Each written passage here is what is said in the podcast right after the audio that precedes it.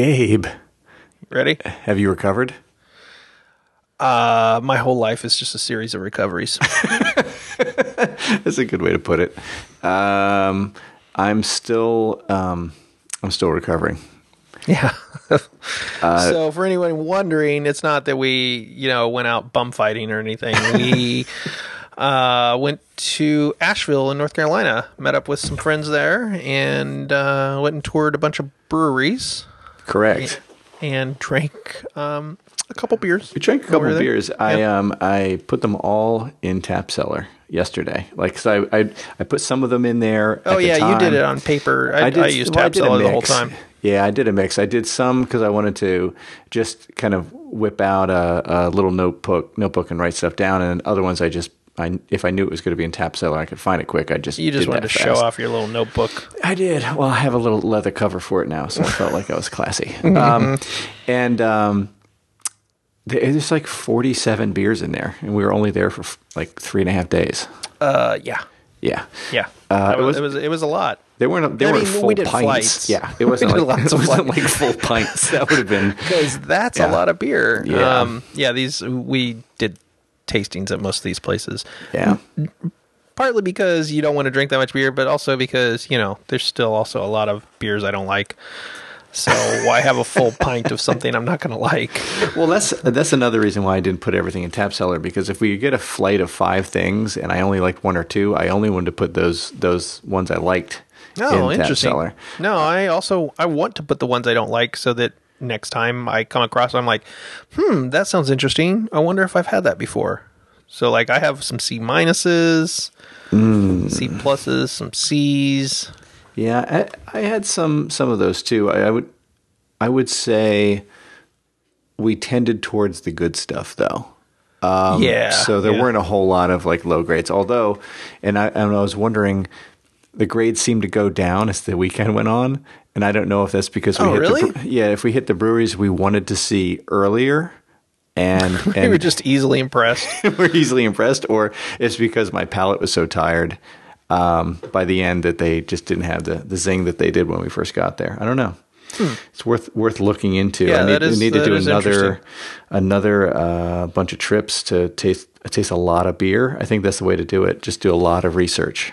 Yeah, so uh, sum up Asheville. Asheville is kind of like where Colorado was about ten years ago with beer. Asheville is now that. It's a lot of a lot of startup breweries, little hole in the wall places, a couple big um, breweries that are maybe big attractions that bring everybody there. It's a very young, uh, artistic uh, um, town with lots of culture and it's kind of a like a odd destination but once you're there like everybody's totally into craft beer. Yeah. like it's it's everywhere. Um just all the paraphernalia and people people you talk to they're like oh yeah i've been to that one. I've been there. Oh do you know so and so he opened up a brewery over here. And uh, it, it was a, a blast if that's your thing. Like um i'm not big on social drinking anymore. No, me neither.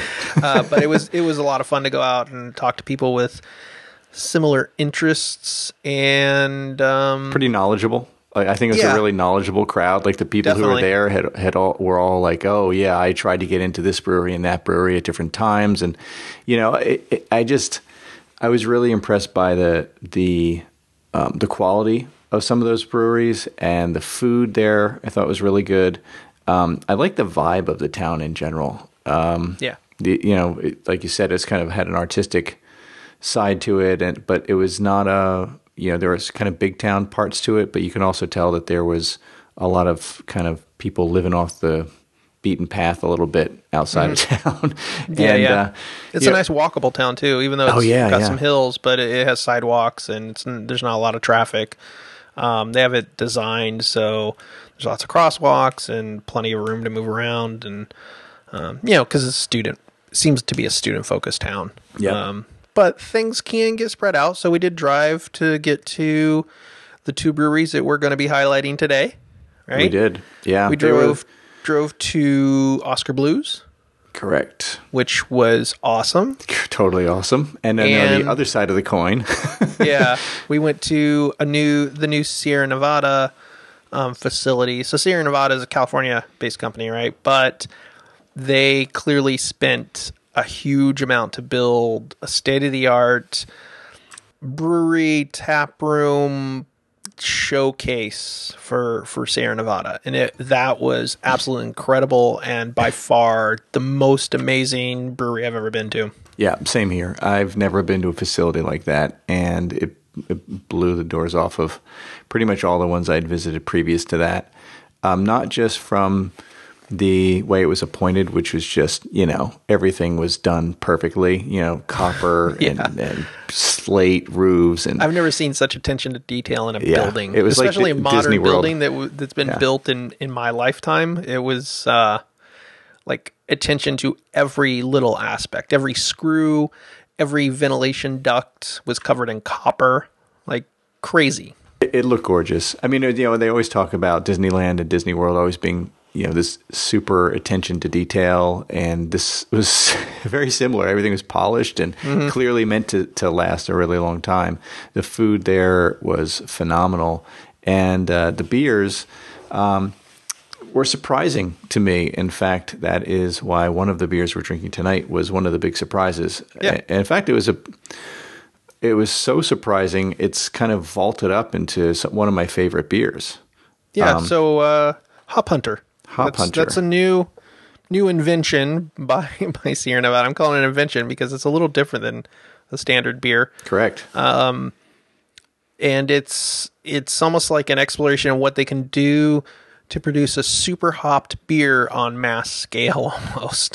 so Yeah. um, because it is really hard to make these like double IPAs and triple IPAs, especially on huge, huge scale, which Sierra Nevada distributes on huge scale. Um, but more to your point, like when I went there, I was expecting not to be super thrilled with the beers. Like I, I expected to have a decent beer and a meal and go on the tour and be like, okay, Sierra Nevada, I've had all the Sierra Nevada stuff. It's it's never bad, but it's never great. Right. Um, It- and this it- one totally stood out. Yeah, it, um, Sierra Nevada is always it was one of the first, you know, truly craft beers I'd had, and they they the Centennial Ale, I guess, Celebration Ale is the one I'm thinking of, and then the Pale Ale. I always like them. Um, they're kind of drinkable to the point where I can bring them to a family gathering, and people will, you know, not say, "Well, what the heck are you bringing me here?" And so they're approachable, um, but they're not. They're not you know, they're not Bud Light or something like Yeah. that, you know. Um, so I, I've always liked their beers, but I never, um, never went crazy and out of my way. So when we went there, I was sort of with you, like uh, this should be good. I ex- I don't expect to be disappointed, but I didn't expect to be wowed. And I had had um, I looked for Narwhal, which is another one of those beers. I'd had a bottle of it um, over Thanksgiving, I think, and I really liked it, uh, but I'd never been able to find it again. So I and I kind of forgotten about it because when I, I can't find a beer, I'd rather not think about it and just move on. um, and they had barrel aged Narwhal there, which was Right. unbelievably good. Narwhal Narwhal is an imperial stout. Yeah, and so they're good. They had several barrel aged, like like any good brewery, you're going to get um, some rare stuff or some stuff that's not uh, on the mainstream market and it's only available there. I don't know about the barrel aged narwhal, but I had never seen it before. Um, that's what I went went with one of our tastings. Uh, really excellent. So this hop hunter. Yes. Um, we're going to taste in a second, but um, I think the the unique thing here is they were clever in the way they decided to put it together. Um, it it does they it is made with hops and grain and water, but they extract hop oil using steam distillation, which is from my understanding similar to how they extract mint oil for lots Oh, of different okay. different applications. Um, so they steam distill a lot of the um, like really volatile, uh, highly floral notes out of hops. And their claim is they do it at the hop ranch that the hops are collected on. So it's really super fresh out of there. They take that, then they brew beer with it. They add it to beer. So it's almost like they're adding essential hop oils to the beer. Almost like that is exactly what they're doing. and, um, and to, to kind of give it that imperial IPA, super hoppy flavor and smell without having to actually dump huge amounts of hops in there or ship huge amounts of hops across the country to do it. Right. So I thought that was pretty that was pretty clever. Um, Uh, yeah, it was. Um, it was kind of a shocker how um, hop forward it was uh, for being. I think it's around a six six point two percent, Mm-hmm. um, but it has a crazy amount of flavor in it. Uh, Yeah. for that, and I think gonna- that's one of the reasons I like it. In fact, I want to I want to drink this thing. Let me Yeah. see what, what what temperature I'm at here. I'm at yeah 57 degrees. So That's uh, probably it's, it's around where pretty warm. So let's see. Smells amazing. Tastes amazing. Oh, that's great. Yeah, that was. We covered. I've been saying this all week. Some people think I'm crazy, some don't. Um, we covered Molotov Lite on a previous show. This reminds me of a, a lighter version of Molotov Yeah. Light. Not as sweet, not as um, Not as heavy. full flavored Yeah, either, but but still really strong pine, lemon balm. You know, very citrusy flavors to it, um, and definitely up your nose. Yeah, yeah. when, when you when you take this one. Uh, it- it's it's pretty pretty great. Um, Yeah. It's probably I would say the base of the beer is not that great. Like it's not super malt. It doesn't have a good malt flavor to it.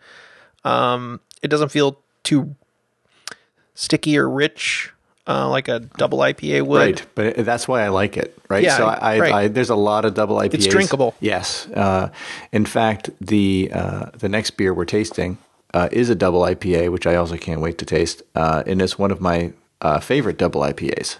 Um, because it's kind of the other end of the spectrum a little bit. It's Mm-hmm. pretty pretty boisterous, and it has a totally different character than this Hop Hunter, which Yeah. I would recommend it to anyone. We'll get to grades later. So we're going to dive into this one next, or are we going to wait and introduce it midway through our topic? I So what's our topic, Jeff? the topic is um, communities. We'll Hmm. just come right out and say it. Uh, and in thinking about it, there's so many different ways we could approach this. Um, but I thought that we could start with, um, you know, we've got a little uh, community that we talk about uh, beer with, pretty much Yep. daily basis. And uh, I, I've been thinking back. That's been about a year or so, maybe more. I don't even know when it started. That uh, it just kind of grew up from a previous incarnation um, that you had also started, and um, boy, it's a it's a great group of guys, and it's not necessarily what I envisioned I would be participating in.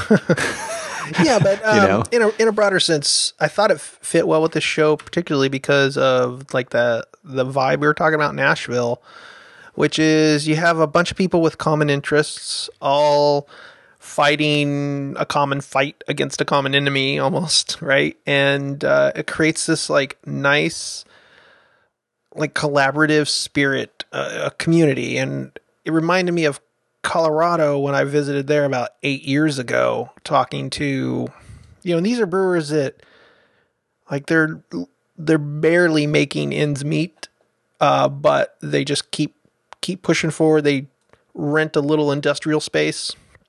They took every dime they had, bought some brewing equipment, rolled up the, you know, the door on the industrial space, and started brewing. And I felt like Asheville was very similar like that, but because they all have the kind of huge risks that they've taken and potential loss, um, it's a super collaborative environment in that like you didn't get your hop shipment in, no problem. You can have some of mine. So you, you don't fall behind. Because if you fall behind one batch, that could be the end of your business, right? Because they all benefit by succeeding together because then everybody wants to go there to drink in Colorado or in Asheville. And I, I really liked that and the parallel to let's say the community of Apple developers yeah, eight eight or nine years ago. I thought that was really interesting too. Um, where before Apple was really the mainstream device, it was um, or device provider. It was the underdog, and developers really like gave each other a leg up. Like it was really obvious. Like they did sales together. They'd say like, "Hey, you don't like my thing, buy this other thing," or you know, super collaborative. And as it's become more mainstream, I've noticed the community disintegrating or shrinking quite a bit. So it's more competitive. It's, Yeah. it's more of a um, dog eat dog because they they realize there's a limited amount of money that people are willing to spend, and um, I don't know, it just feels different, and it's interesting to me to see how communities like undulate and like thrive in one one period and then kind of deteriorate and reform and new groups show up and so thought thought it'd be fun to talk about. Yeah, for for sure. Um, yeah, I, I really have been thinking a lot about communities for a while, mainly because um, I, I'm not averse to participating in them. I, I don't tend to be the most vocal person in them. Like knife it, communities? Yeah, knife. yeah, the knife community. Uh, I, I'm on a couple of uh, knife makers forums, which I uh, do enjoy. Thanks, Gabe, for bringing that up.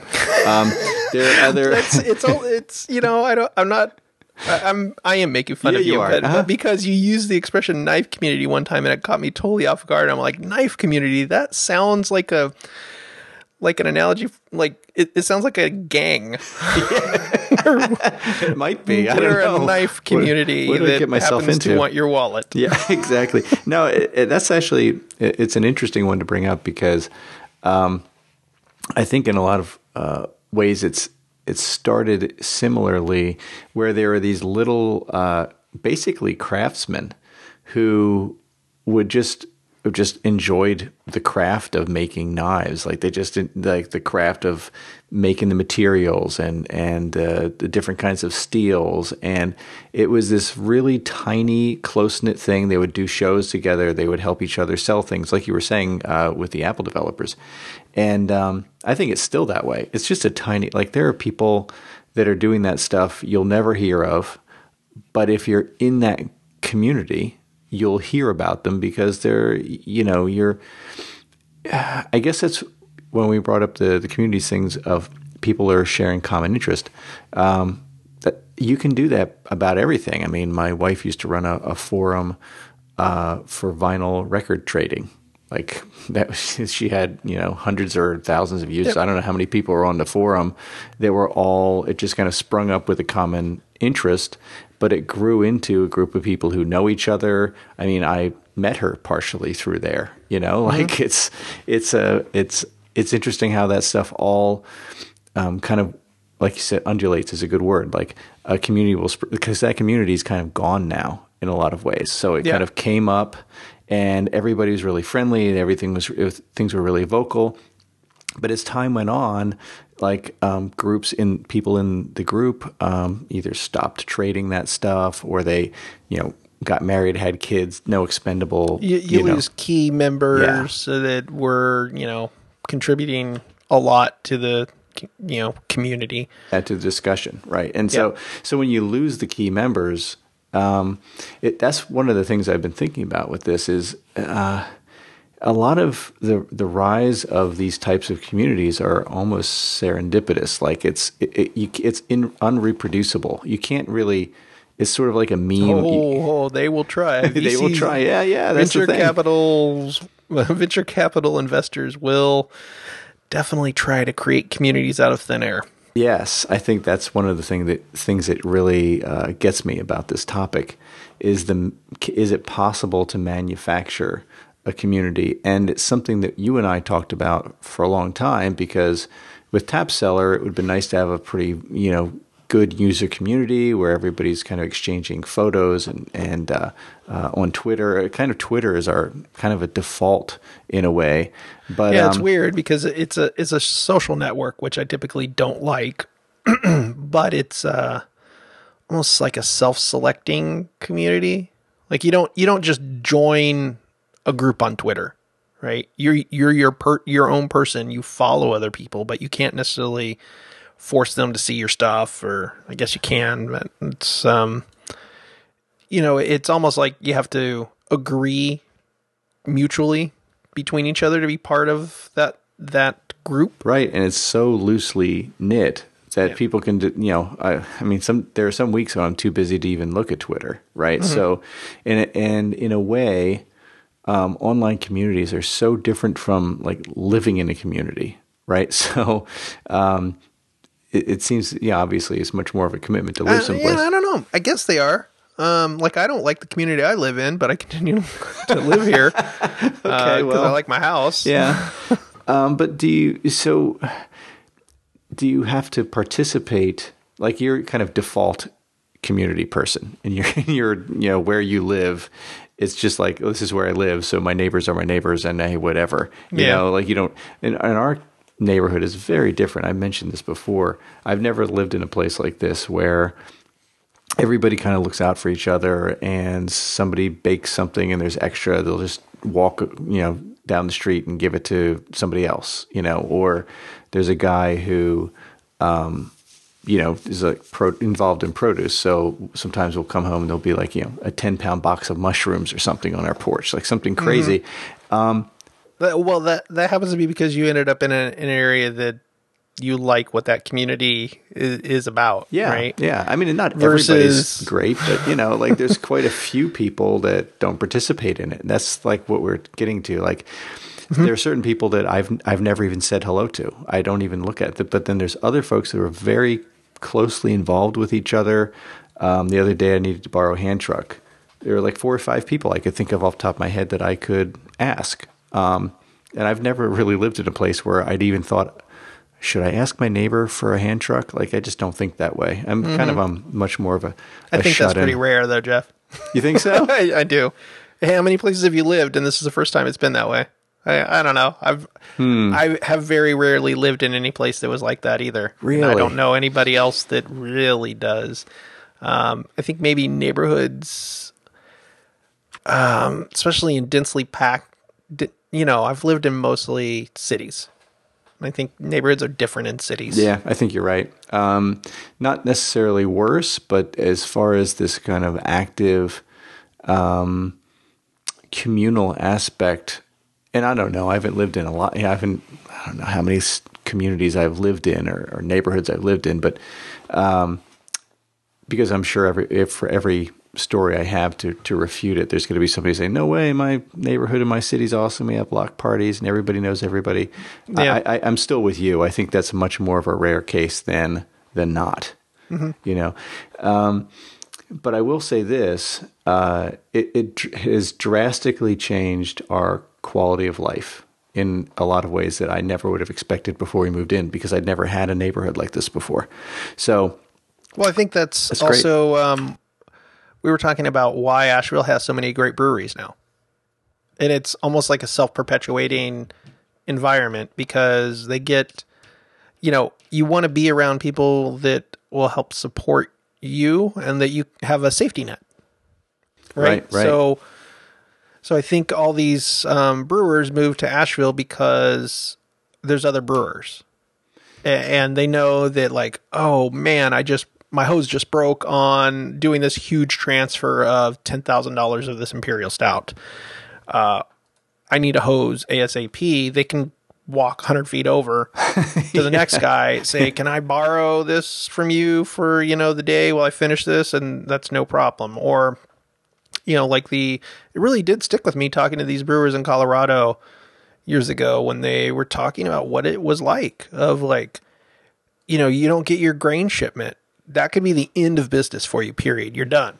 Because that means you don't get a brew until you get your next shipment in which means you don't get beer out which means you can't pay your rent you know and what that was like. And just being able to call up even a big brewery like Avery they could you know go over there and say like man can I get you know a few thousand pounds of barley and and just just to get me through for this week Right. and sure we've got 50,000 pounds go ahead and uh, you know get it back to us when you're done Yeah, I, I guess you're right. Um, and I do think that the, the there was a restaurant in town, uh, not a close town, but maybe about an hour away, and uh, we were eating dinner there. And we noticed that across the street from them, another restaurant had opened. And this is a section of town that not many people went to. Um, but this, the place where we were currently eating was fantastic. And I was like, wow, this, this food is so good. But, you know, what are you going to do when the place opens across the street? Like now you've got competition for this, you know, barren end of town. And he's like, no, I think it's fantastic because Now more people will come down there because now there's two restaurants to choose from. Yep, exactly. Yeah, so it doesn't that's- necessarily. That's how downtown areas work. If- like yeah, it, exactly. it pulls people in because there's choices to be made. Um, I but I think that I think there's a eventually a limit to that with anything, and then you know the um, parallel to the you know Apple App Store. Apple yeah, right is the same way where now the app store is so full of stuff that you know your competitors once they get that dollar somebody won't spend it with you and it definitely has changed like i see a lot more backbiting and nitpicking and arguing among what i would call fairly small developers yep, yep. and the the crazy stuff being thrown around of kind of I don't know sar- sarcasm and eh, I don't know it, it's it's kind of weird to see for for somebody like me that was always like seeing how developers behave towards each other for I, I wasn't a developer I was you know consumer but I I was in forums and I, you know, was I liked dealing with these people because they're super nice and generous and honest. And it definitely has changed quite a bit. Uh, I think there's still a lot of that there, but I see it kind of dis- disappearing year after year, and kind of evaporating, Well- becoming more like the Windows. I also participated in, in the Windows indie software really? arena, and that wasn't like that at all. Like, uh, you know, it was very much more cutthroat and more, uh, you know, screw them. Well, y- y- yeah, I'd rather rather you buy my stuff. Um, Yeah, like I mean, I think your point of the market being the way it is, and I think it's you know a lot of people are discovering this, is that um, there's only so much money people are willing to spend to some degree. So if somebody bought your opponents or your your competitors' uh, application, they're not going to buy two. Like most people won't buy two. They'll buy one, Yeah. and if it's not perfect, they'll be like, "Oh well, I, I chose poorly, but I'm not going to buy another one." You know, and It, um, it was easy to be competitors in a market where you were the only one making a task manager, right? and everybody else had their own app that they were making, so it was easy to be quote competitors. Now, when there's a hundred task managers, it's a lot different. Right. It was like, you know, I'm not going to, if I made a blogging platform, I'm not going to make a task manager because there's already a task manager out there. So I should choose a different thing. That Everybody could kind of carve out their own little piece of the pie. But now it's just, you know, thousands of people all eating uh, the same slice of pie. and I like pie. That's a bummer. Um, so, so yeah, I, like I, don't like sharing pie though. no, definitely not. I uh, I do remember that about the Mac developers community. In that, I always felt like it was this little indie kind of. Uh, it was more or less self-selecting, Common enemy, common, common enemy was Microsoft. right? right? Um, but that united you in your um, enthusiasm for making something that was clearly anti Microsoft or against the Microsoft design pattern. You know, Right. it was unique and Apple like. And um, I don't know if the, I guess the success of Apple in some way has reduced um, that collegiate, like, Yeah, uh, oh, for sure. Like you know, attitude. look at WWDC. Like uh, 2007, there were you know seats left, and now there's a lottery. Um, so er, I bring it up because if you were uh, a pretty developer, soon it'll be, it'll be uh, fights in an arena. to the death. Yeah. It it used to be that you would go to WWDC every year and you would see the same people and you'd talk about the same stuff and you go to dinner together and you it was like this group of friends. Now, uh, you know, you can still go even if you don't get a ticket and hang out with those friends, but there's none of those new friendships really being made in the same way they were before. And that's how the community then evolves and changes over time. It is it's less coherent. It's less, and, and I'm, I'm saying And this. there was Mac World, Yeah. right? And there were other events to go to. No, that's true too. Yeah, I'm, I guess I'm I'm kind of extrapolating this out to other communities because as as the community changes, it may get tighter for a while. Um, you, you know, you see this a lot of times with even the group that we're with uh, that, that, talks about beer all the time, there'll be a week when things are very, you know, every night we're like, oh, this is great beer week, and everybody's talking about posting about beers and and uh, and th- enthusiastic, and then it'll kind of tamp down and it'll quiet down. Not that people are sick of it or whatever, but it's these kind of uh, crests that people go through, and I think the bigger the community, um, the the higher the, the, constant volume is. You know, yeah, um, it's easy. It's easy to just drown everything out, right? Or or dip into it when you have time, and there's still going to be that steady flow of information. So you're not yep. like you're not you're not uh, jumping back in and say, okay, guys, you know, rubbing your hands, say, let's get the conversation moving again, um, because you know you've got some time or you got a new beer you want to talk about or whatever. You know, I was thinking about um, gaming forums that I've been on. Oh yeah, I wanted to ask you about forums. That was that was my next one on the list. Um, yeah, simpatico. Yeah, it's it, I've been on uh, a few gaming forums. Some of them have been I've been on since the late oh gosh late nineties. That's a long time. Wow. Um, that uh, that were, were you, you were like I don't know, 50 or 60 back then. yeah, exactly. It all started, we were playing this online game, and I'd met a few friends playing on there, and they told me about something awful forums for gaming. And uh, I just jumped on there, and I've been writing on it just very sporadically. I'm more of a, a reader than a writer, but um, that's another one of those things where it's surprisingly uh, coherent a community. And maybe that's because they have such active uh, moderators, which is another thing we should bring up uh, mm. with relation to uh, hammers. Yeah, yeah, the hammer. If there's no, if there, if it's completely free form and everybody can say whatever they want, uh, it, it, this is something I thought about when I was kicking around ideas for this. You, if you have a an unpleasant element that wants to disrupt the community or thinks that they're participating but are misreading things and are just being kind of a jerk. Um, if there's no self policing or regular policing mechanism for that, they can destroy a community. So um, that's why one of the reasons why I like something awful. Uh, NeoGAF is another gaming uh, forum. It's kind of the same. I hadn't read that before a couple weeks ago, but you know, with something awful, you have to pay ten bucks to be like a member. Uh, it's sort of a bozo filter in a way, where the people who are going to pay 10 bucks don't want to get banned because they'd have to start up another account and pay another 10 bucks and nobody'd know who they were. And so there's this kind of, uh, I guess it's fear in a way, but it's also a community pressure to not say something stupid, yeah. not be rude to somebody because, you know, you, you don't want somebody to have their feelings hurt and go to the moderator and say, hey, this person was a jerk. And they look at your post and say, yep, you're a jerk. Uh, you're banned for three days or a week or banned for life or whatever.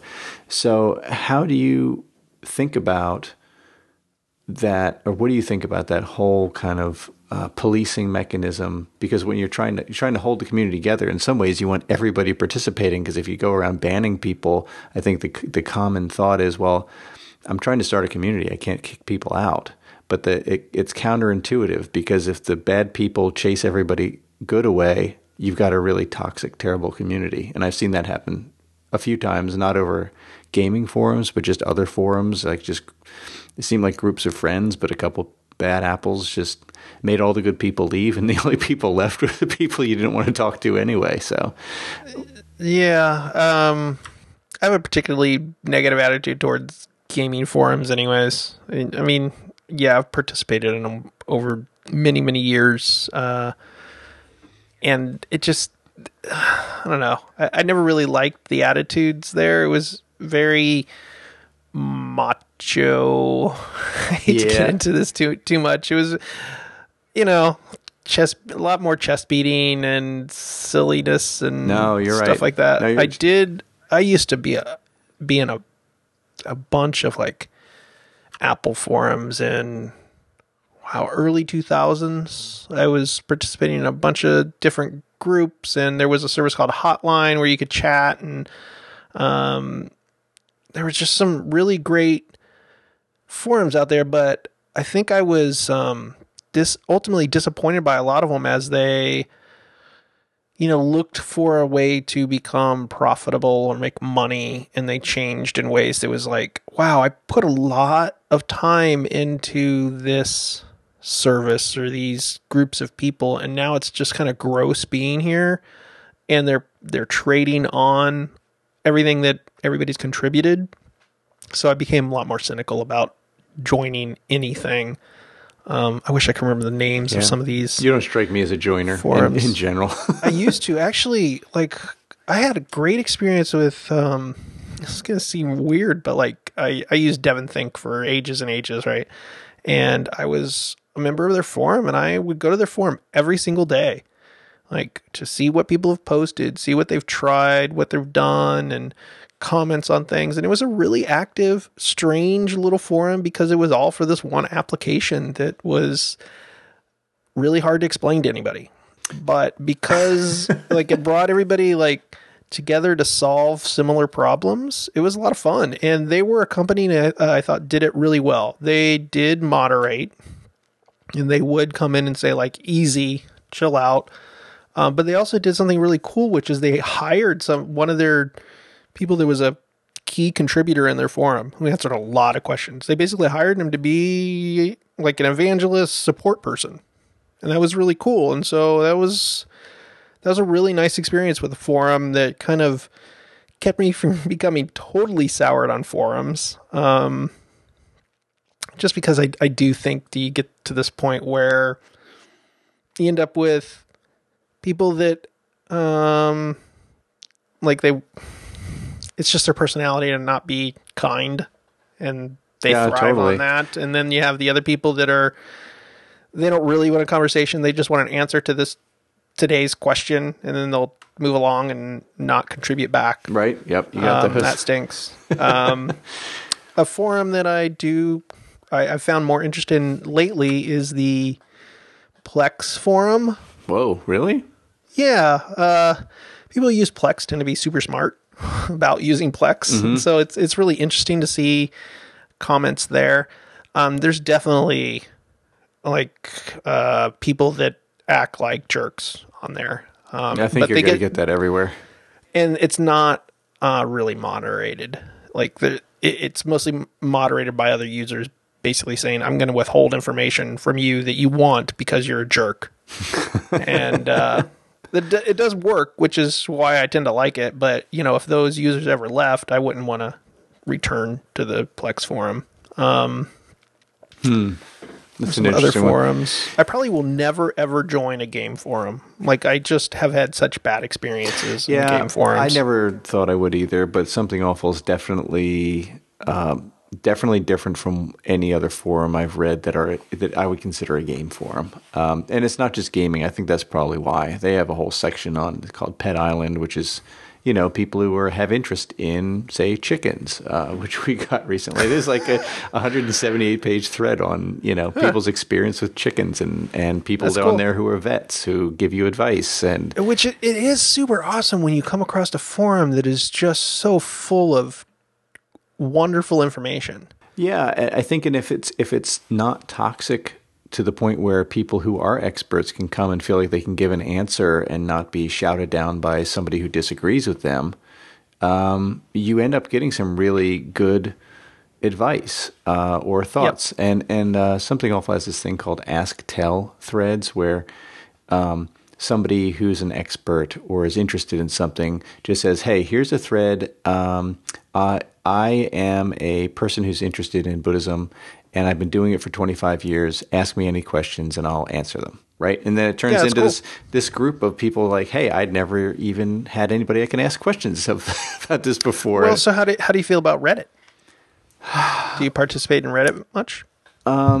I think Reddit is a weird mix. Some of the threads that I've read on Reddit have been uh, the worst toxin toxins I've ever experienced. Like the, I call it the the the YouTube comments of forums most of the time. I'm not a big Reddit fan at all. Me neither. Um, because because of that, because there'll be a couple quality things surrounded by garbage. Garbage. It's like you know garbage. diamonds at the bottom of the sewer. Yeah, so if you can get a, a you know a link to a subreddit of that's not toxic, that's run by Mm-hmm. people who know what they're talking about and and will kind of quote unquote punish people who aren't cool uh, with the kind of adhering to the rules of that you set forth, you know, um, then you're okay. But I would say that's like one in a hundred on Reddit, and um, I'm Yeah, frankly always surprised that people uh, use that forum as a way to What, what about uh, Stack Exchange?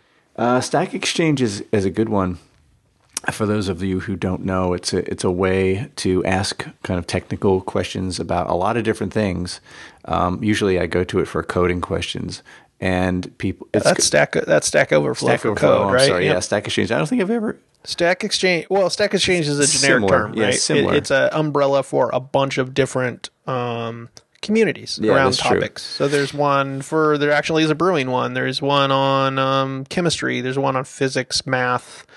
Um, everything, almost any topic you could think of, somebody's proposed and started. The way it works is you propose a topic, and then it kind of gets voted on in a way, and they decide if they want that topic to be its own Yeah, I was on the community. the uh, Dungeons and Dragons one when my kids were asking some questions about that, and they had a pretty active Stack Exchange community Yeah. forum for that.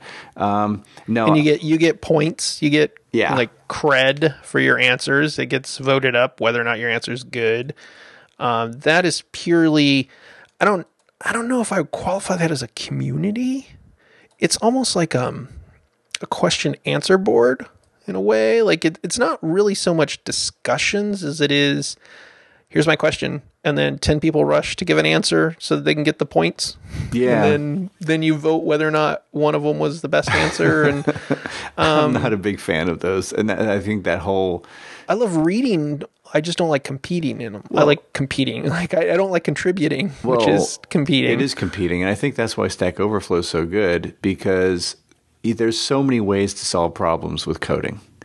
And so when you say you have a question and there's 25 answers, if you don't have any way to discern which of those 25 is actually good, you're have a lot of coding to do to figure out which one's going to work best for you. Um, Whereas with those upvotes and downvotes, the, the cream rises to the crop, so to speak. But um, you know, forum like something awful, there isn't anything like that. It's much more of a just a long you have to read in- through and pick the best answer Yeah. according to yourself. Yes, and I- and I kind of like that, especially because if somebody is inaccurate, they have uh, forum thread moderators who will say, you know, keep keep it on topic, or you Yeah. know, you you got a warning, or you can get probated for hours or something like that for a, a, a flame flame uh, inducing Hmm. Like if you're being a answer. jerk, Yeah, yeah. and it's kind of a, just a here's your cool down period. If two people are arguing, they can just you know give them a, a timeout essentially. Um, I just saw a really interesting exchange on the Plex forum that was self-regulating in a way. Um, somebody had uh, it was a thread on using a Synology for Plex server, right? Uh, it was, in the, and I get notifications on it because it's an age-old thread that I have participated in. And every once in a while, it would like crop up where there's a bunch of activity on it. And somebody just came in. they weren't really asking a question. They were making kind of a negative comment about you guys are all idiots. Uh, That's uh. Synology, uh, Synology doesn't work for a Plex server, and you know there's some super smart people on there. Like uh, this isn't actually a helpful comment. And then the person came back like, "Well, I've done X, Y, and Z, and the the um, video is really laggy when I play 1080p. So the Synology doesn't support 1080p." And then you know the authorities all come in. The authorities meaning users who are super smart, and they're like, no, you don't understand video encoding. And they kind of like tore this person apart to the point like the person finally was like, I'm sorry, you know, that wasn't my intent. I was just really frustrated because I spent a lot of money on something and it didn't do what I wanted. you know, and eventually culpa, they, essentially. they made a little step towards adulthood and it Yeah. was really nice to see. And then the person became very cordial and collaborative and Hmm. got a ton more information of people like, okay, well, here you go. Go in here, check your profile. And they're like, oh, I'm missing a profile for Wow. my Roku. And they're like, ah, so the problem is your Roku. your Roku is being given a video that it doesn't know how to decode. So it's forcing transcoding to occur. And like they went really deep into solving this problem. And that would have never um, I don't think that would have ever happened with a system that wasn't a forum that was just based on purely submitting a question to a vendor and saying, "Please give me an answer. Why is my video choppy?" Right? Yeah, I guess you're right. Um, and but I do, I guess I I come down on the side of um, we're talking about communities that are kind of established and they've kind of elbowed out their own uh, space, you know, in a way, and they've got uh, people who use the forum to communicate with one another about solving problems and all that stuff. But there's a there's a, the the flip side. I think is these fledgling communities and how you start them and how you get something like that off the ground. Is it possible? Is it all luck? Is it something you can manufacture? Um, I remember, wow, there's a couple bands that I, uh, you know, this band Built to Spill I liked, and it, you they would. I think that there's there were comments going around about how you know you would go to their shows and it'd be kind of bros out in the audience, and their music's not something that would be popular. And I just remember thinking like they must not be thrilled with their fan base, you know, like they can't choose who likes them, right? And they can't choose who promoted their album, and now this this crowd that they may not be people they ha- they would hang out with ever are Yeah. now their their fans, and they follow them around, and they you know like it, it's a it's an interesting Yeah, you don't you don't get to choose who likes your stuff once you put it out there, right? exactly. And um, that's been a pretty, uh, I guess, eye opening experience thinking about this stuff, going to see those bands, putting out an app, participating in forums. Like, you know, when you do some or having a blog, man, you write something and you get this feedback that can range. Oh, any- boy. that's what uh, you know as well as I do. In fact, you allow comments, so you can get a lot more direct feedback. I get mostly uh, emails of people who have questions and have genuine ideas. Um, sometimes have go, you know, I go back and forth with them and try different things and ideas. And there was a somebody sent me an email this week uh, related to last week's podcast, and I was like, you know what, that's I we didn't really talk about that. I should I should follow up. Oh, you mean we have some well actually? We have a little well, actually, yeah. Oh man, that's supposed to go up front. Why didn't you put that in like a, a note or something? I was just thinking about it. And What's our well actually? Uh, well, one of them was um, I talked about an Alfred workflow um, that that I use every day to put tasks into my task paper, and so I posted that. There's a blog post out on my website, Technology Notes, um, Alfred workflow follow up, where I post the code for doing that, so you can do that. The other one is um, we've gotten some feedback uh, via Twitter. Somebody asked if we in Sublime Text were using the compatibility mode for task paper. We do. We both do. You do, right? oh yeah. Mhm. Um, and uh, I just use the regular old hyphen, sla- you know, the dashes to denote things because you can make it, you know, be a checkbox or a, you know whatever you want to do. So we just, Yeah. I use regular hyphen. and just it's consistent all the way across. Um, although in editorial, it, ch- it converts that into a little checkbox, which is kind of handy. Uh, yeah, it's just a visual affectation. Yes. Um, but those are the two well actuallys I had. And thanks for the feedback. And thanks for listening. Uh, we got. A, it seemed like there was a lot of people who were curious, task manager curious about what we were talking about last week. Yeah. Um, because it, it's definitely different than uh, the typical. I guess I'll say. All right, beer two. Beer number two, yeah. So uh, another. So actually, Th- before this this, is this is a very different piece of the community in Asheville, Yeah. um, than Sierra Nevada. So Sierra Nevada isn't as much of a part of the community, like as in they're not downtown. They bought a hundred acres. They spent m- maybe a hundred million dollars on it. or more.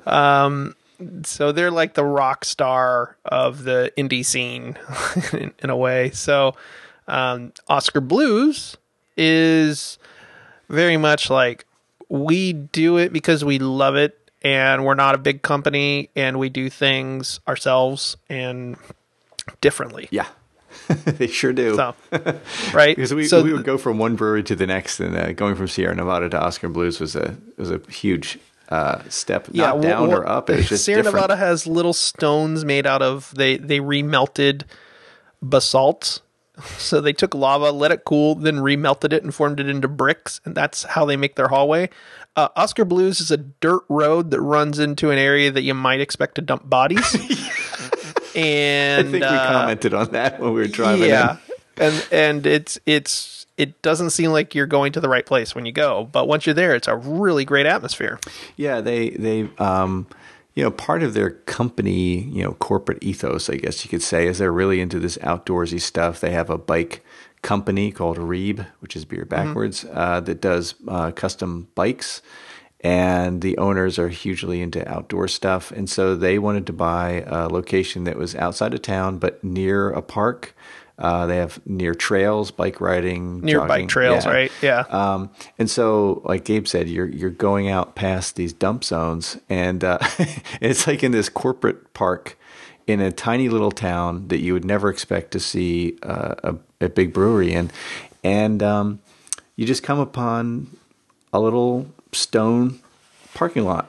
And there, there's bikes strewn all over the place. There's dogs, like, kind of Stone nap- gravel, gravel. Yeah, it's gravel. not it's not like a nicely laid stone. Okay, it's just point. gravel. It's a gravel drive and a gravel parking lot and a big like tin roof building. Yep. Um, dogs laying under dogs laying tables. around and picnic benches that are seen better days and uh, kegs stacked up as high as you could imagine. Yeah, and everybody there is super nice. And uh, you know, you go into the actual brewery to to buy some beer. They have a little bar set up in there with some really cool stuff on tap. But you know, meanwhile, there's fermenters that you're walking by, just bubbling away, brewing the beer. Yeah, and That's uh, cool. You're walking, and, and their decorations are essentially old beer cans hanging from the ceiling. yeah, and Mardi Gras beads. And um, you know, they had like a barrel of peanuts. So you could take peanuts down to your table, and uh, with your awesome beers that they have, some of that, That, that was the best part. Is like these places have beers that you usually can't get in the marketplace. right? And Oskar Blues was definitely like they put beers on that I bet you uh, they probably made one keg of. Yeah. Like that that white stout that we had, Yep. which was it looked like a pale ale, but tasted like the darkest stout, like coffee stout. It was amazing. Um, but they sold out in like half a day. Yeah, it was. And, and this wasn't a super busy place. yeah, So- it was. Uh, that was definitely an interesting one. Um, and I'd had, uh, I think it's called Master of Disguise by Stone, and that's what this reminded me of. It is, you know, it's just they call it a white stout, and it just just was shocking to drink, but Mm-hmm. cool. I'd never seen that before. Um, so what is it? What is this? This isn't a white stout. This is something that people can actually buy. This is something that you can buy, and they have pretty wide distribution on this because, as I said, this is uh, we said to start off, they're they are a they're a Colorado brewery, right? yeah. Um, but this one does say Brevard, North Carolina, which is where we were. Um, This is Deviant Dale's India Pale Ale. This is their double. Uh, they have another beer called Dale's Pale Ale. Uh, this is Deviant Dale's, um, and it's an eight percent IPA, uh, kind of a dark caramel colored thing. And uh, it's I really love this beer. I've had it many times. It's got times. a huge like um not astringent what's the word for that it, it's not that fresh hop smell it's what you, what most people think of when they smell a like a traditional Mm-hmm. west coast ipa sort of like the uh, arrogant bastard type of smell. yeah Yeah. mhm. Um, in fact, this reminds me a lot of arrogant bastard. it smells better. It smells really good. it smells really good. I'm going to drink it. all right oh yeah that's great That's a great beer. peppery it's got a lot of pepper flavor for me Yeah. It's pretty Um, zingy. Uh, a lot of bitterness, lingering bitterness. Um, but it has a sweetness up front. Ah, boy, it's, phew. I love this stuff. Yeah, that's a that's a good, um, pretty strong, uh, bitter, leathery Yeah. IPA.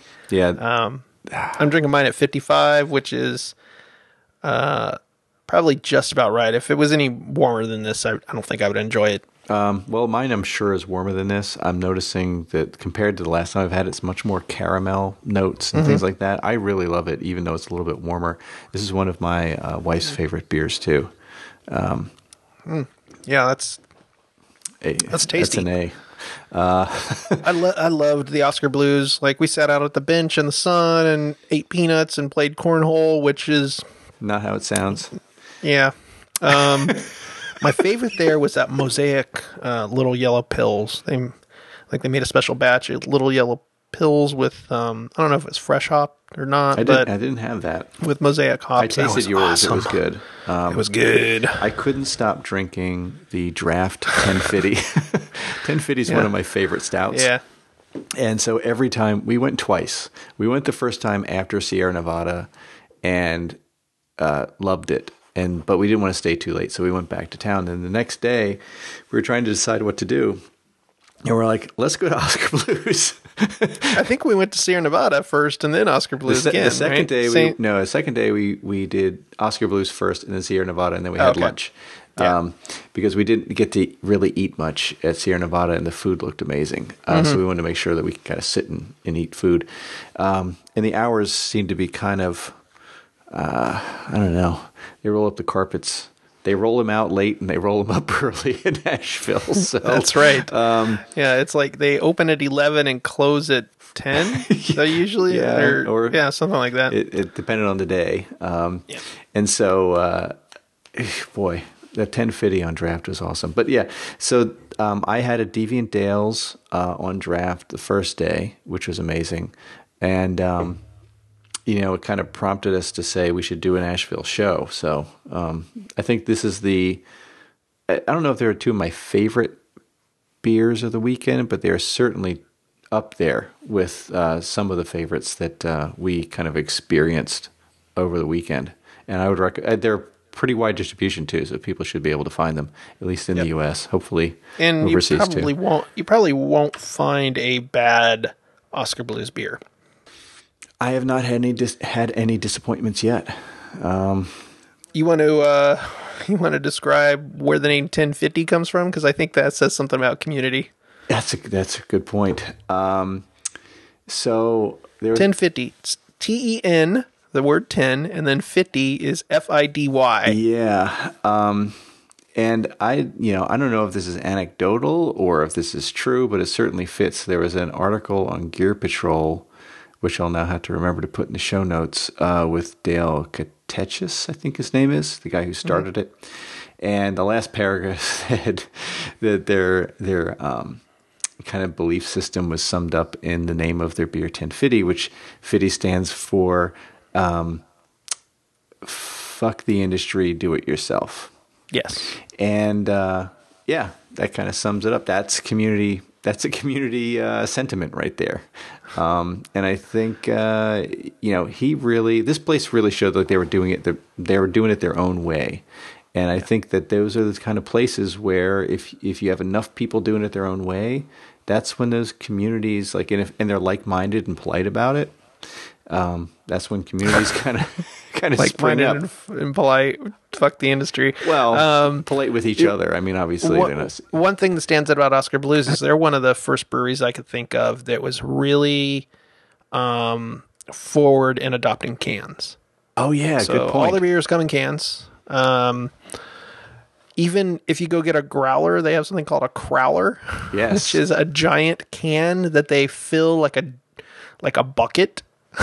Almost, they fill it up. It looks like a, a metal bucket, and then they crimp a lid to it. Yes. and and it's sealed like a can. You open it like a can, and then you get to pour your beer out. and it lasts for much longer than than a growler. Right, but they are all the beers are in cans. So uh, and I think that was at odds with the rest of the craft beer industry for a long time. And I think still to this day, there's some friction or debate even in that small community about cans. well, did did you know why they decided that cans were the way they wanted to do all their their beer canning or whatever packaging? uh, no, no shipping. I don't know. no, um, because of the outdoor thing. If you're going Oh, yeah, outdoor yeah. doing outdoor stuff, you don't want to carry bottles. throw them in a backpack. Yeah. Yeah, so they wanted to have something that was durable, wasn't going to shatter if you you know fell off your bike or something like that, and uh, and so uh, they went with cans. I think I think that's cool because I mean there may have that may have been the apocryphal you know reason for it, but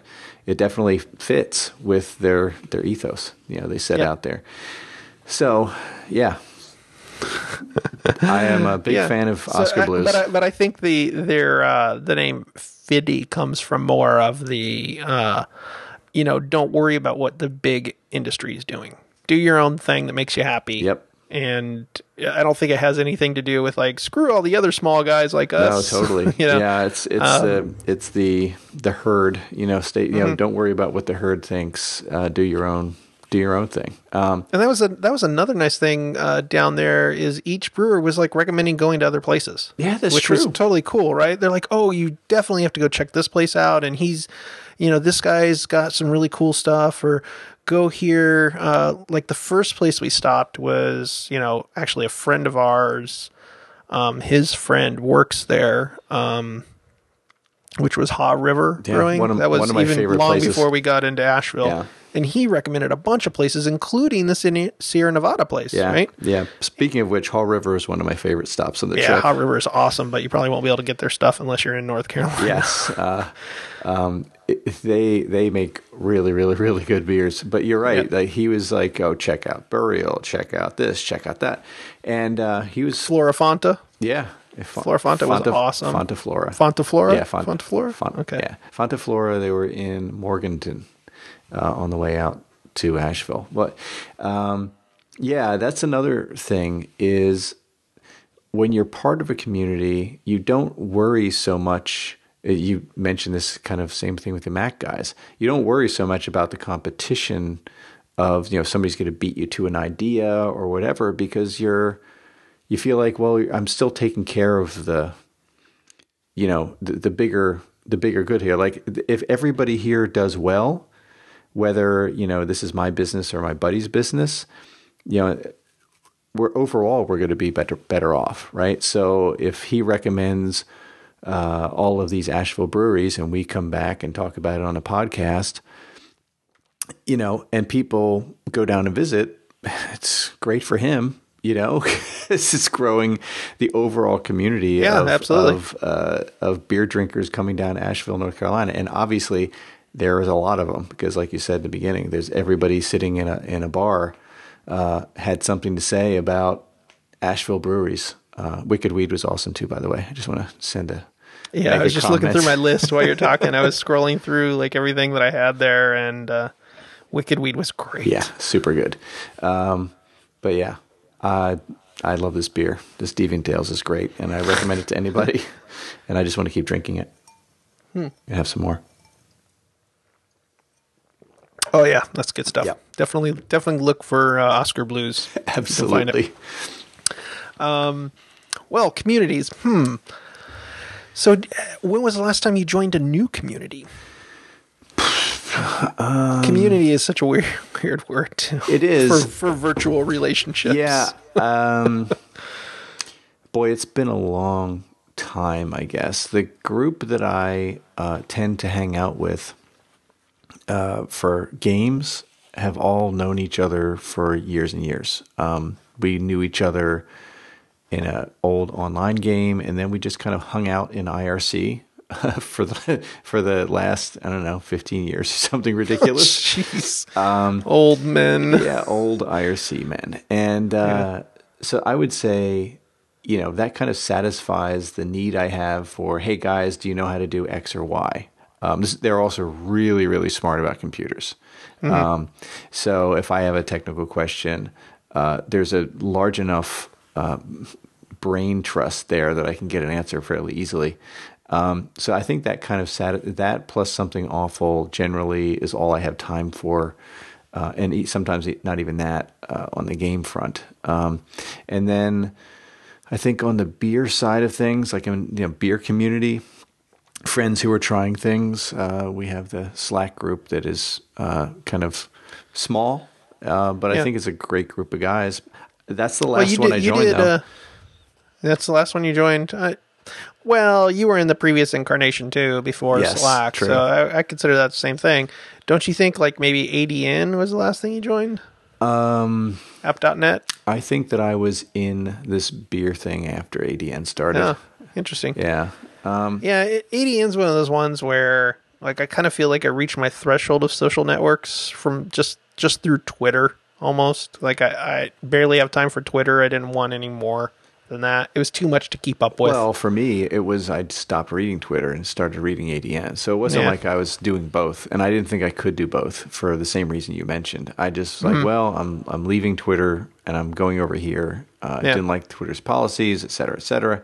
Um, but now I'm back because it's really it's really of all of the social networks, it's still it's the one that's like it's kind of does stuck. it for me. Yeah, and, and the reason why part of the reason why it's stuck is because I can tune it uh, so efficiently at this point.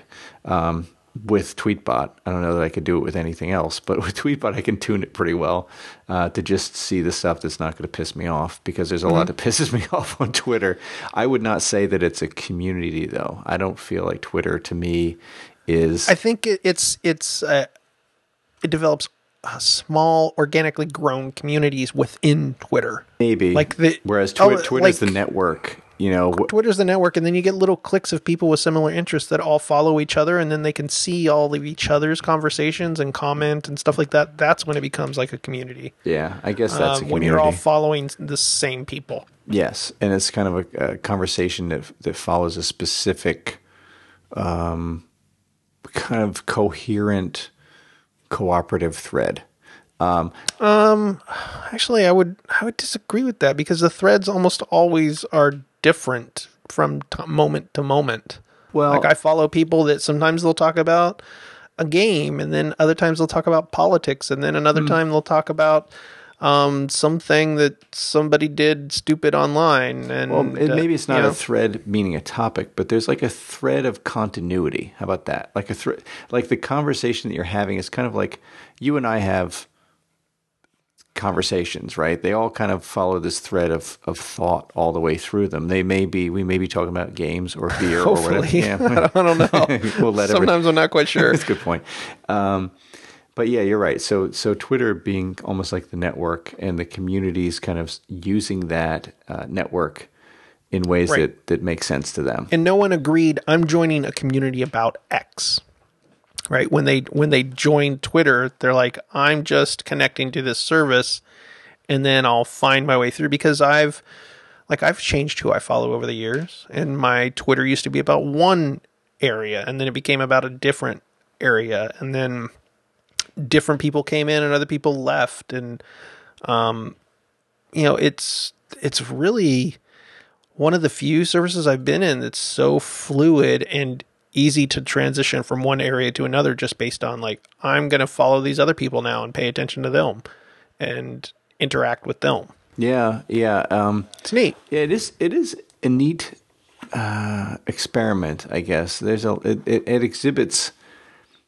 much like some of those other communities we talked about. Is there's some really good stuff that can come out of it, and there's some pretty terrible stuff that comes out of it too. Um, Well, that's like that's society. That's, that's humans. Anything you put humans into, you have that potential same outcome. Yep. Of like, oh, now everybody's going to be terrible to each other because that's what we do. Yeah, but you know how much.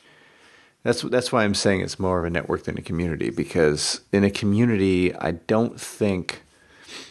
Yeah, in a well functioning one, you don't have people being ter- terrible to each other. Nah, that's not true.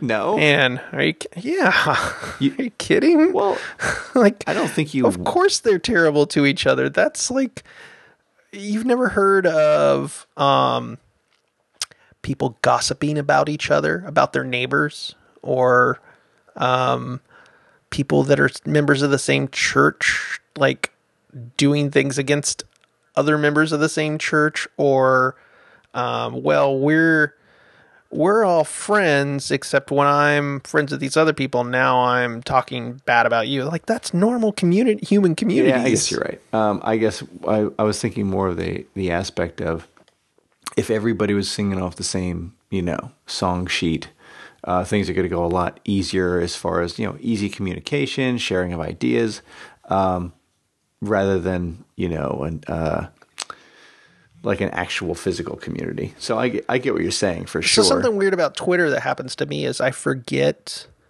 that there's a lot of people following me that don't necessarily they're not really my friends, right? They're not and they may have totally different they may be people I wouldn't even choose to have as friends because they have different worldviews that I either don't agree with or don't participate in.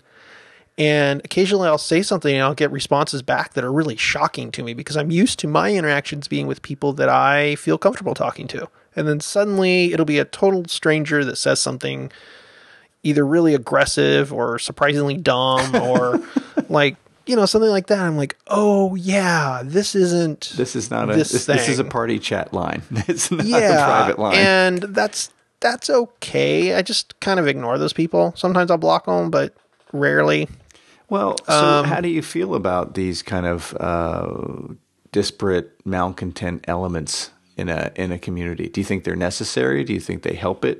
Um, oh i don't think they help it i think they're just natural Hmm. like there's always going to be people doing crappy things like i don't I, I think that i don't think i've ever been part of a group of any any um vocation or um hobby or anything that there wasn't somebody doing something crappy at least one person right I'm thinking. I'm trying to think of a situation where that hasn't happened, and I think you're right. I'm running out of I mean, I- choices. I- when I was a kid, I was in like science clubs and Boy Scouts, and uh, I did uh, yeah all, all kinds of like group activities where you joined a group, and there was always somebody that was like a pinhead. That did something did something totally self-serving or because they were just wanted to see sometimes I think people have just this natural inclination to try to design and execute a social experiment. Like to see, I want to see what happens, how this person responds to this stimulus. Right? but isn't isn't that sociopathic behavior? yeah, yeah, oh yeah. okay, Uh, just checking. Um, so, uh, how do you uh, think that our beer community uh, will receive our comments about these beers? I don't know. Sometimes I don't like the beer community, and in that, you know, I can I read comments on beer forums and BeerAdvocate and stuff like that that I just don't like. No, I'm the same I place. mean, I, I just don't like the absolute. You're an idiot if you think this about this beer. No, I agree. You know, that's really super weird, and partly because I think the the beer community around things like RateBeer and BeerAdvocate are very much about metrics and measuring and opinions turned into scores. Um, and so it matters. Like it, like you don't want to be wrong because this thing received a 10 or a 4 or three star or whatever and you gave it a five star so clearly you have bad taste I think there's also um, you talked about gaming forums being about Yep. kind of you know dick swinging or whatever. I think beer beer forums are almost worse in a lot of ways these days, um, depending on the forum that you're reading, because everybody is is you know they're after the most unique beer experience, and if you didn't have it, you're not you know a real beer drinker, or if you thought. You know, if you think Sierra Nevada Hop Hunter IPA is is an A, you're crazy. I'm sure we'll get crap about choosing that beer because I'm, I'm, I'm sure there's purists are like, you can't add hop oil. That's not a beer. Or other people being like, oh, Sierra Nevada, they produce too many barrels a year to be considered a craft beer. Or Correct. Whatever it happens to be. But, you know, like I said, it, it's always going to be in every community. I also love seeing people that are- haven't really had beer come in and be like, whoa, I just had this thing called an Imperial Stout and it, it is amazing, right? That's super cool too. Um, well, I'm getting to see that um, kind of firsthand with my wife just getting into beer. You know, I'm seeing that person who doesn't have any of these trappings of good beer versus bad beer, big company versus small company. She has no idea what's Yeah. going on in the beer community. I put a beer in front of her, she tastes it, she says that she likes it or she doesn't.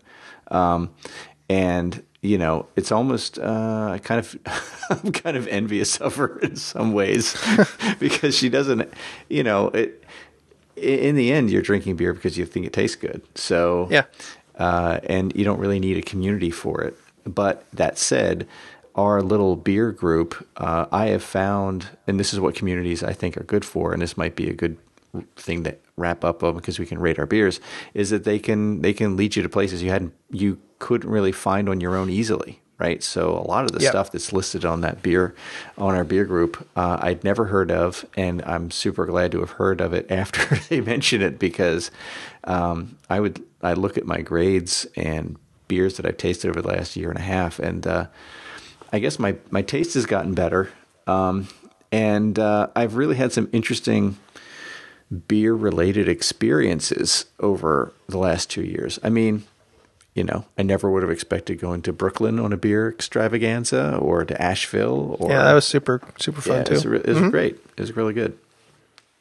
Yeah, I'm uh, I'm a little torn. I don't tend to like communities that have scores associated with them, where people participate because they're trying to gain some cred. Um, but on the other hand, I think those are communities that tend to be fairly well behaved because your cred is dependent upon people liking your opinion and like what you have to say. Yeah. Uh, but so uh, I'm really torn there. It ends up being just I don't join very many communities That's okay. of things. Like I, you know, I, we just, you know, a, a back channel discussion. I bought a PS4, right, and I have zero interest in joining any PS4 communities because I just don't care about people's scores or any of that kind of stuff. On the other hand, I do want to like talk to people about like I don't understand this part of the storyline or what's a good game for my kid. You know, that kind of stuff is hard to determine without experienced people. Yeah, exactly. Um, and I've been playing a game called Bloodborne, which came out recently, and it is. Uh, I wanted to bring this up actually, um, but we're going to run late. But uh, th- Yeah, so this what? guy's uh, games, the guy who created this game, they have uh, the story is all discovered. It's not very overt, and the mechanics of the game are all discovered, and they're not well dis- explained. And so, um, communities spring up around these games where everybody collaboratively tries to figure out what the hell's going on. Like, how does this work? And I just did this thing, and this thing happened elsewhere. Like, is that a causal like did i did that did i make that happen is it just luck that it happened that way so people are puzzling this thing out right now and so what's what's kind of cool is some of those guys who are in the irc chat we we hang out in a ps4 party chat and just kind of exchange ideas um, and you know it's super laid back. And but i would say that's a little community around this game you know and and it's happening on forums too. Like the the my buddy sent me the thread on um NeoGAF, and it was like 180 pages in two days or something like that of people asking questions, answering questions, showing videos, showing screenshots, trying to all piece this thing together in this kind of um, puzzle that they could do online. Right. They all have a common goal that they're participating in, right? Yeah, um, and it's it's kind of neat. Um, so you should you should join our PS4 party chat. You can. That kind of game is not for me. I know, it's like not. first thing I did with PS4 was played Flower, Yeah, that's pretty hardcore. which is pretty much just steering a little flower around the screen for an hour. Um, I'm sure your daughter loved it. She did actually. It was it was a lot of fun. That was actually a check just to make sure you were playing it with your daughter and not just on your own. well, I, I am attempting to play Far Cry, whatever number they're on now, Four. which is has its own frustrations and uh, weird weird decisions. Um, yeah, it's fun stuff though. Um, but there are some pretty. I met some really really cool people. The reason why I brought that up is last night I was playing and I was in one of these chats and some guy who I'd never met jumped in. He t- turned out to be a friend of one of my other friends, and Oh, um, that's neat. And it turns out he was just another kind of old, older, sensible person who wasn't like one of these yammering morons uh, who are, you know, just making a lot. but clearly didn't have an aversion to joining a um, a forum or anything, right? Yeah. So that that's the other thing is like I may find a forum I like, but I'm so I so rarely join any of them um, anymore that uh, it's it's not all that common. right. Like joining the Plex forum was a real like I don't even remember why I did. Uh, it it was prompted by my Synology, and even that I still don't go to it very often. Yeah, like I said, I'm not often posting in these things, but I do like reading them. And Yeah. every once in a while, if I have something to say that's pertinent that I feel like I might know better than somebody else, I'll I'll say something. But most of the time, I'm just trying to gather thoughts and information for myself. And I mean, I think I think uh, community is okay for this stuff. Um, Yeah. Speaking of which, then uh, for for the community. Did we mention this? This Oskar Blues is a 16 ounce can. Yeah, I was gonna say. I know it's. I'm gonna be seeing double. I think I'm gonna end up giving my wife most of this when I go downstairs. Um, what did you give these beers? What did you rate them in TapCellar? Uh, Hop Hunter, I believe I gave an A minus, um, which is actually a pretty good beer, a pretty pretty good rating for me. Yeah, it is. I You- don't- you rate I don't tend to everything give- lower. I'm I'm stingy with grades. Um, Deviant Dale's B plus. See, you're you are stingy. That's a that's an older older grade for me too. I, I don't think I had Deviant Dale's when we were there. I gave them both an A. I mostly had other things. So um, yeah, they're, they're bo- you gave them both an both A. an A actually. Um, and You know what? I think I'm just a little burnt out on that traditional West Coast IPA taste of like a lot of bitter, mm-hmm. um, like leathery. Is, is my description for it? Like your tongue remembers that you just drank this beer, like that you drank this beer an hour ago. Your tongue remembers that because it's it was such a an experience. Um, was Whereas Hop Hunter is really light on the palate in that like once you're done drinking it, you just it, it's not still lingering. no, it's it, and that's one of the reasons why I like it is it's different Mm-hmm. from the other IPAs that I've been drinking. I love the way that it comes comes and goes and it doesn't linger. Um, Mm-hmm. Yeah. One last thing, uh, what was the best uh, two beers or so, three beers that you had when we were in North Carolina? Oh wow. Hmm. Man, this is a long list. I just sorted by grade. Uh, and the Event Cellar. Horizon. Yeah, me too. The Event Horizon by Old Hickory. That was my Uh, top. our friend, our friend brought that was an A plus. yeah, I gave that an Um, A plus too. That was the best beer I had all weekend. that was a tremendous imperial stout. And I'm not like I like imperial stouts, but I'm not like a imperial stout person. I also he brought a thick freakness aged in corn whiskey barrels that also got an A plus from here. me. That's funny. Yeah, and, and then the Um, barrel aged Narwhal I gave an A plus as well. Um, those are the three favorites. My favorite stout was the Amorous at Wicked Weed. You really missed out Mm. on that one. It was awesome beer. I like the white stout at Oskar Blues that got an A, but I made a note that it got an A partly for originality, like in that it was it was so shocking that a, a, a beer that light tasted like a stout. So And then uh, I think the other sour that I really liked uh, was Major Arcana Belgian Black Sour at Haw River. I love that beer. Uh, that was a, that was an A for me as well. Haw, Haw River got a couple couple A's for me. Yeah. they um, but I liked yeah the Belgian chocolate rice. Um, what was that? Belgian chocolate rice stout. Wow, I didn't have that one. I liked that one. Um, Wicked Weed, the Terra Locale Lucius Nature, uh, which is a saison that got an A. Yep, you let me taste that one. That was good. Yeah, so the, And we had we had two to, uh, we had the Tokyo stout. Oh, yeah, also got okay. A's. Man, there was a lot of A's. Yeah, the barrel the barrel aged narwhal got an A for me. yeah, yeah, uh, Thick Freakness is a is a A minus. Uh, the Horizon Tokyo Black, which was a collab, three beers, three breweries. I think it was Mikkeller, Nanye, and uh, Brewdog. Brewdog. That's right. Um, that was really, really, really good. yeah. Those were awesome. Yep.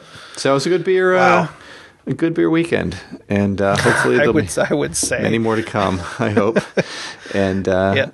Uh, so yeah, go out and hunt. I'll see you on Twitter, man. Yep, you you got it. I'll talk to you later. See ya.